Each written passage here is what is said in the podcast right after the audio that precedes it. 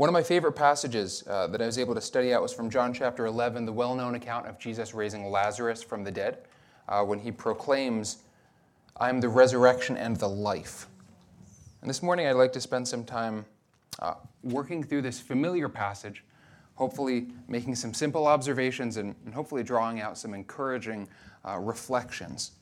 My hope and prayer is that by considering Jesus' claim to be the resurrection and the life, uh, we might better appreciate how Jesus, first off, is our eternal hope, that he's our resurrection, but then also kind of this other angle that he is our earthly hope, that he is our life, the resurrection and the life.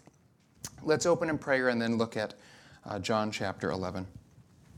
Oh, Lord God, we are grateful uh, for the blessing and the privilege that it is to gather freely, to open your scriptures. Uh, we ask for uh, clear eyes to see, for your Spirit's work in our hearts, uh, to conform us and make us more like Jesus. It's in your name we pray. Amen.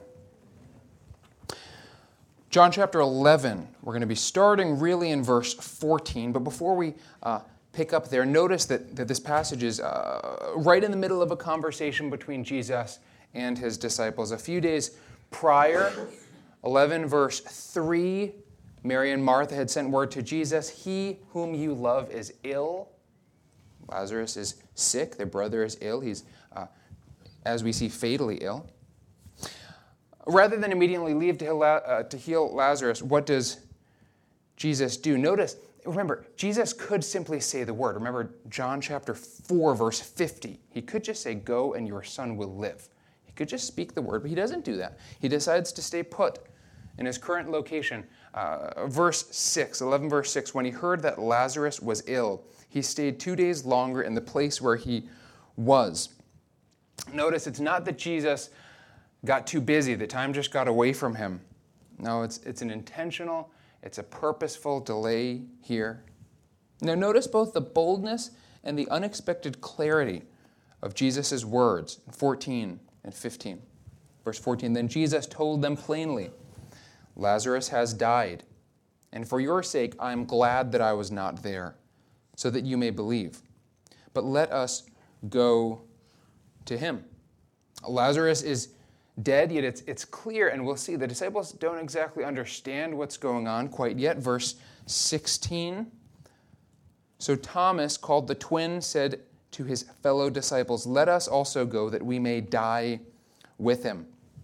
Kind of an interesting remark there. Thomas, often condemned as doubting Thomas, the one who in chapter 20 says, Unless I see in his hands the mark of the nails, and place my finger into the mark of the nails, and place my hand into his side, I will never believe. This same Thomas, doubting Thomas, he actually exhibits pretty strong faith, pretty solid uh, courage right here, boldness. Let us also go that we may die with him. Now, if I had to speculate, I would venture to say that most of you in this room are probably like me and like to have things in life fairly figured out. We like to have the details nailed down. Perhaps some of you might say, I have my semester plan, I have my four year graduation plan, I have my five year plan, I have my 10 year plan. I know what I want to do with my life. Well, if you're anything like me, as I look at a passage like this, I, I think we can find great comfort and encouragement here in Thomas's example rash though it may be. There are times and seasons in life, and perhaps you're in one right now where things uh, aren't exactly what you had expected. Things don't exactly make sense, yet you're still called to press forward, to move in the right direction. It, it's hard not to relate to Thomas right here. A loved one is suffering, is now dead, and Jesus easily could have fixed it. He could have said the word, he could have went a little bit quicker. And now we see Jesus is going to lead his disciples into Jerusalem while the chief priests are actively trying to arrest him, trying to kill him, as we'll see toward the end of chapter 11. At this point, none of it exactly makes sense, at least not to Thomas. And so I can picture him saying, thinking, Lord, I, I don't understand it. I don't like it. Frankly, I don't want it. Yet, how does he respond? Let us also go that we may die with him. Strong resolve right there. Come what may. The statement of surrender. Um, is this how is this how we would respond? I think that Thomas here has learned a lesson that I know I often need to be reminded of? That the best place to be is in the center of God's will, even when it's a twisting wilderness, a wandering path. This verse right here is, is a pointed reminder of the call to daily take up our cross, to follow Jesus wherever and however he may lead. A reminder, I think, that we all need. Let us also go that we may die with him. Verse 17 Now, when Jesus came, he found that Lazarus had already been in the tomb four days. Bethany was near Jerusalem, about two miles off, and many of the Jews had come to, uh, to Martha and Mary to console them concerning their brother. By the time Jesus arrives, he's not just 20 minutes late, he's, he's days late. And I want you to notice the tremendous risk that Jesus is also taking here. It says two miles from Jerusalem. People are out to get him. Think of 10 verse 31. The Jews picked up stones again to stone him. This is just a brief period of time prior. 10 verse 39. Again, they sought to arrest him. 11 verse 8. Rabbi, the Jews are now seeking to stone you. If Martha and Mary are anything like me, I'd be wondering why Jesus even came. You're too late. They're out to get you. Perhaps it's just best to go. Why'd you even come? Clearly, that's not what happens. Verse 20. So when Martha heard that Jesus was coming, she went up and met him, but Mary remained seated in the house. Martha greets Jesus just like we would read in Luke chapter 10, where Martha greets and serves. Mary sits at Jesus' feet. Notice Martha's grief here, although it's certainly not a grief with no hope. Verse 21 Martha said to Jesus, Lord, if you had been here, my brother would not have died. But even now I know that whatever you ask from God, God will give you. Jesus said to her, Your brother will rise again. Martha said to him, I know that he will rise again in the resurrection on the last day. As far as Martha is concerned, there's no expectation at all of any sort of a present resurrection. As we'll see in 1139, a few verses later, she doesn't even want Jesus to have the tomb opened because of the smell. But look at again 1122. I think it's a striking statement of faith from one who is again deeply hurting. Even now I know that whatever you ask from God, God will give you. Her point, even now I trust you, even though you didn't answer any of my prayers the way that, I wanted them to be answered. Again, have you ever been where, where Martha is at here? We find our I am statement in the next couple of verses. Verse 25 Jesus said to her, I am the resurrection and the life. Whoever believes in me, though he die, yet shall he live. And everyone who lives and believes in me shall never die. Do you believe this? She said to him, Yes, Lord, I believe that you are the Christ, the Son of God, who is coming into the world. Notice how there's two specific claims here. Jesus says, I am the and I am the. It's easy to conflate them and put them as the same thing. I think they're actually quite a bit distinct. And I want to talk through a little bit of that distinction. He's the resurrection. What's the resurrection indicating? Some sort of a future eschatological raising from the dead. What, what's the life focusing on? I think it's the same thing you see in John chapter 10, verse 10 abundant life, current earthly living. So we, we have these two back and forth concepts one's eternal hope and one's earthly experience. So let's think about it a little bit more then. First off, let's think about okay, I am the resurrection, clearly developed in second half of verse 25. Whoever believes in me, though he die, yet shall he live. Future raising from the dead. It's eschatological in focus. Uh, yet shall he live, even though the believer physically dies. I think back to chapter 6, verse 40. Everyone who looks on the Son and believes in him should have eternal life, and I will raise him up on the last day. Idea of raising him up. I think of Old Testament passages like Daniel chapter 12, verse 2 Those who sleep in the dust of the earth shall awake, some to everlasting life, some to shame and everlasting contempt. Our hope is future oriented. The Christian hope is intrinsically future oriented, but it's not just future oriented. And I think we see that with this concept of I am the life. Look at 11, verse 26. Seems to be a distinction here. Everyone who lives and believes in me shall never die. In this way, Jesus isn't, his, his focus doesn't strictly seem to be on this future eschatological hope, but it seems rather to be very present, very, very earthly. Abundant life, enjoying the giver of all good gifts, the very presence of God right now. In this way, 1126, the believer shall never die. Notice, not shall die but be resurrected, no, shall never die. Quite the bold statement, but again, something that's not unfamiliar with Jesus' words throughout the book of John. 6, verse 50. This is the bread that comes down from heaven so that one may eat of it and not die. 8, verse 51. Truly, truly, I say to, I say to you, if anyone keeps my word, he will never see death. There is something in us as human beings that cannot die. This twofold statement I am the resurrection and I am the life. Well, it's the hope of all Christians, right? It, that is our hope, that we might live in union with God through Christ now and forever. I think the point, Jesus' point, recorded by John, is a rather familiar one. Eternal life starts today, it starts now.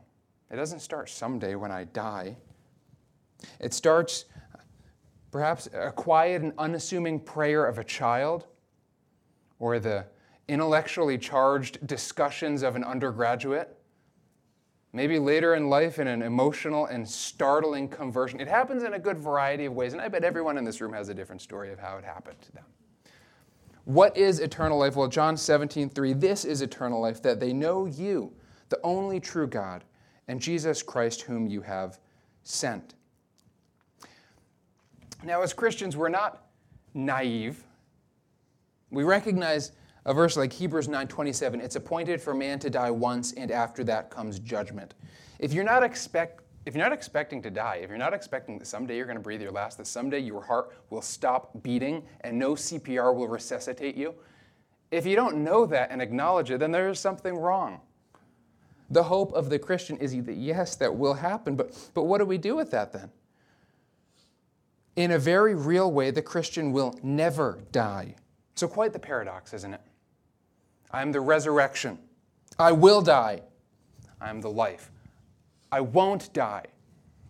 It's a beautiful contradiction, almost contradiction, a beautiful paradox. Almost seems to be a contradiction, but I don't believe there's any contradiction really here. There is a spiritual unseen reality, an, an unseen realm. There's a physical, a material realm. Spiritually, Ephesians 2, we who are dead in our trespasses have been made alive. Colossians chapter 3, we have been raised with Christ. Spiritually, we shall never die. Yet, on the other hand, physically, 2 Peter 3, according to his promise, we're waiting for a new heavens and a new earth in which righteousness dwells. Physically, we await a future resurrection. Jesus is our resurrection and he is our life. He's both. That gives us the hope as Christians to proclaim boldly, to sing with boldness, maybe even audacity. One with himself, I cannot die. My life, was, and my life is hid with Christ on high. What a joy the believer can truly sing that. Jesus is the resurrection and he is the life. Perhaps one of the main takeaways from this passage, though, is the comfort that Jesus offers to real, grieving people. I think we see that even in 11, verse 28. When she had said this, she went and called her sister Mary, saying in private, The teacher is here and is calling for you. For one who suffered a great loss, what comfort must these words bring? It's not, he's here, you can go find him now, you can go call him. No, notice, the teacher is here, he is calling you. Jesus is the one doing the calling. Jesus is doing the one who is Jesus is the one who is searching. Jesus, the teacher, is calling for you. He's actively seeking to provide comfort, to provide grace in a time of need. Could I say that if you are here this morning with unspoken burdens on your heart, the teacher is here and is calling for you. What a great hope that we have from a passage like this. The God who desires all people to be saved and to come to a knowledge of the truth. The God who is the Savior of all people, especially of those who believe. He is there calling you. Jesus is calling. How is he calling, you ask? Well, let's think about that. For one, he spiritually sustains, often through providential means. I am sure many of you in this room can attest to times of darkness in your life, heartbreak perhaps, various kinds, along with God's provision and his unique comfort. Things as simple as when you desperately need encouragement and a friend unexpectedly shows up at your door. Things as common as getting a phone call when you need the phone call, a text message when you need the text message, and an email even when you need the email to know that you are heard and that you are loved.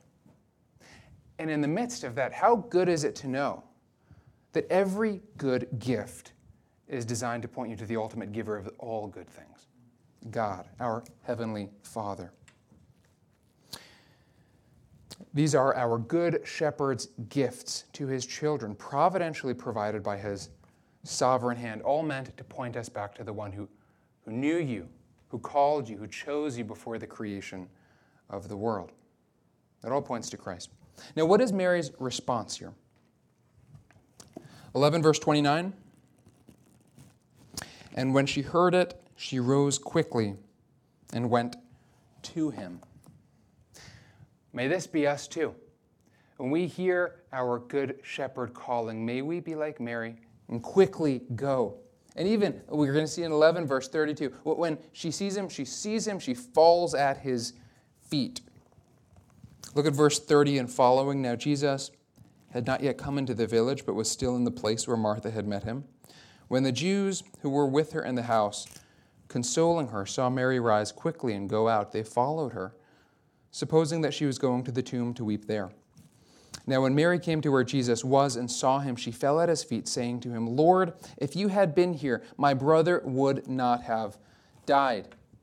Notice that she says word for word what her sister just spoke.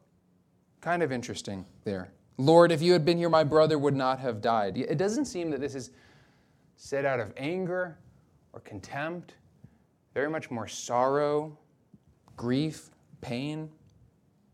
Well, how does Jesus respond? Look at verse 33 and following.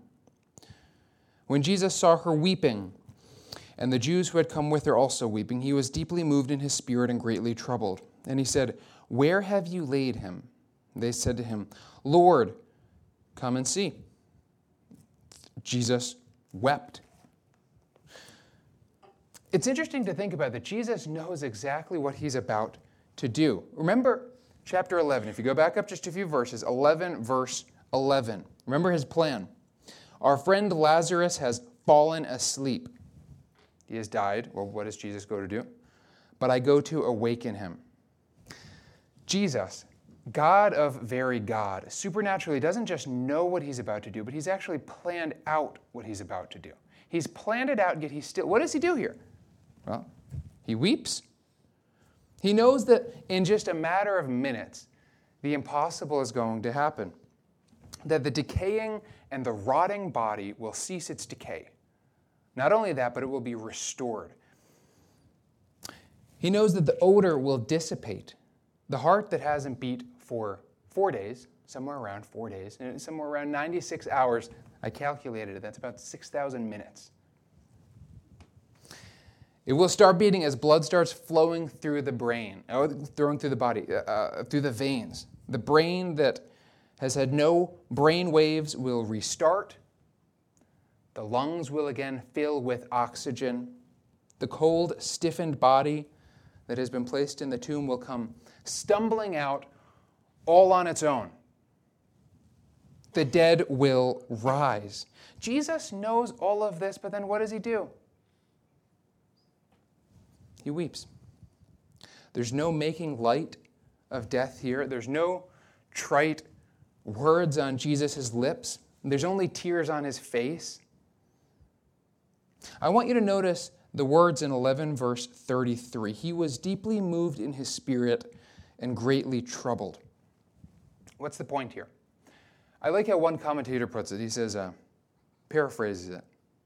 He was outraged in spirit and troubled.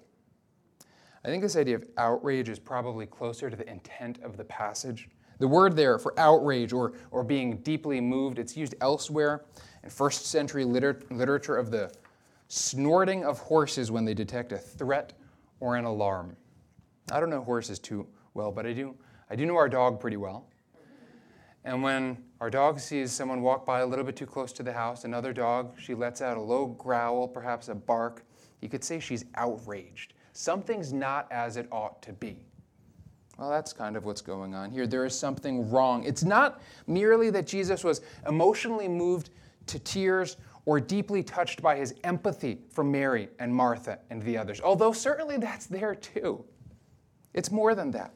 It's not that he's caught off guard by Lazarus' death and therefore can't, can't help but cry.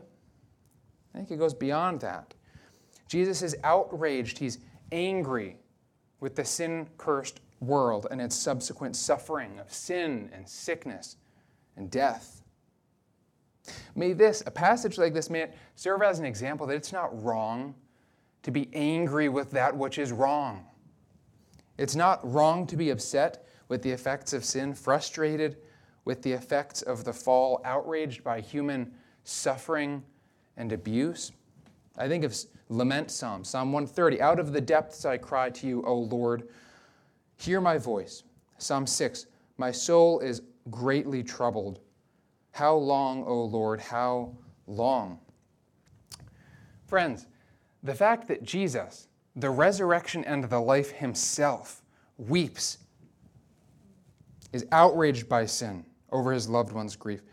As may that serve as an encouragement. He hears, he knows, he loves. In this section, though, in the following verses, uh, notice how Jesus' claim to be the resurrection and the life is validated. It's not just a claim that he, he makes, but it's a claim that he, he makes and then subsequently proves. He provides evidence for. 11, verse 36. So the Jews said, See how he loved him. But some of them said, Could not he who opened the eyes of the blind man also have kept this man from dying? Then Jesus, deeply moved again, came to the tomb. It was a cave, and a stone lay against it. Jesus said, Take away the stone. Martha, the sister of the dead man, said to him, Lord, by this time there will be an odor, for he has been dead four days. Surely we can understand why they're confused, why Martha's confused here. Until the end of time, there is no undoing death. Perhaps if Jesus was there just a few days prior, he could have fixed everything. But not at this point. Martha's, at this point, she's fearing the stench of decomposition.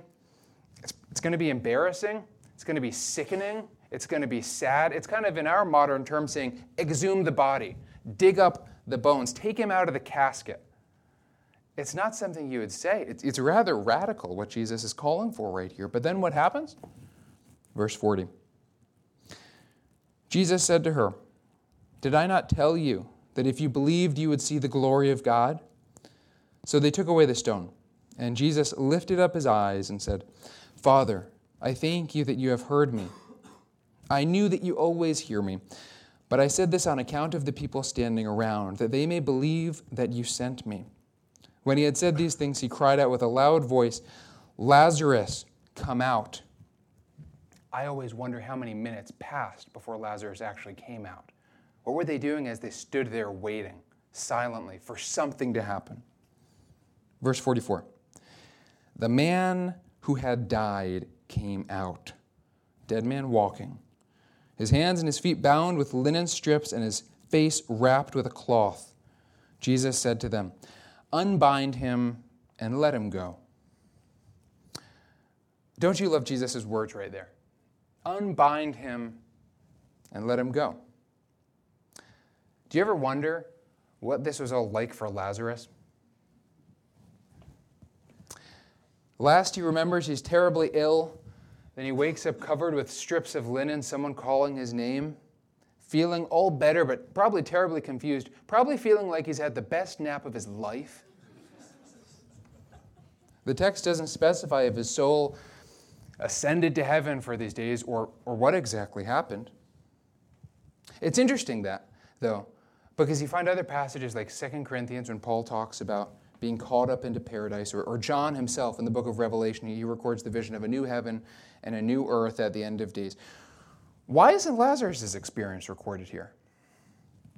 Well, it's as if John is so laser focused in chapter 11 on Jesus, on who Jesus is, that that's almost peripheral to his central thought. He omits Lazarus' lived experience.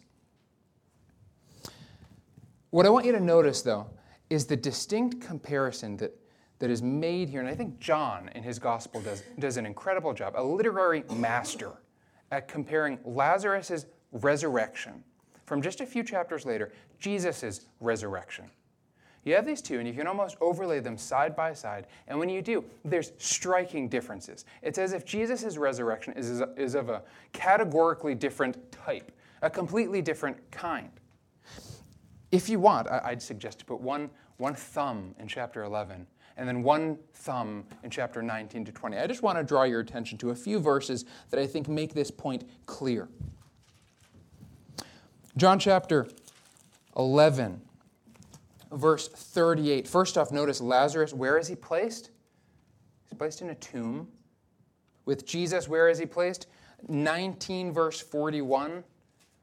He's also placed in a tomb. Okay, so we've got a similarity there. They've both died, both been placed in tombs. Yet think of some of the contrasts. With Lazarus, people must, 11 verse 39, people must take away the stone.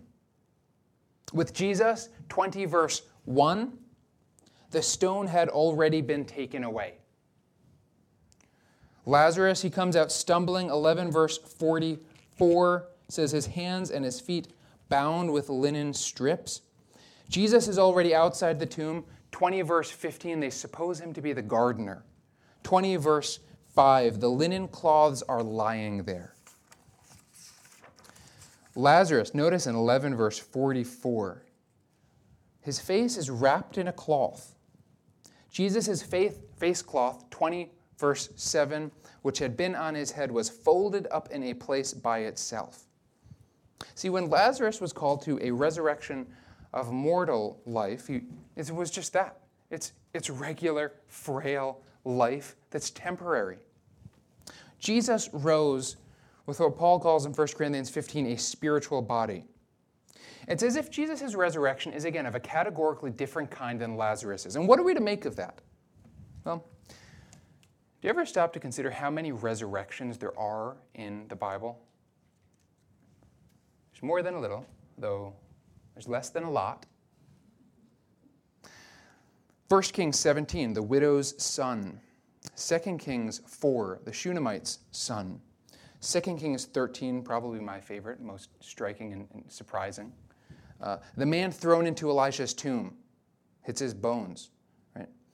Mark 5, Jairus' daughter. Luke 7, the young man in the town of Nain. Matthew 27, unknown believers at the crucifixion. Acts 9, Tabitha, also known as Dorcas. Acts 20, Eutychus, who fell asleep and fell out a third story window while Paul preached too long. Yet in every one of these cases, and I do notice that we're on a third story, and uh, there are windows there, but thankfully no one's leaning against them. In every one of these cases, the individual who experienced a mortal resurrection dies again, right? Eventually dies. Not so with Jesus. See, it's not that we worship Jesus merely because we have historical accounts of him rising from the dead.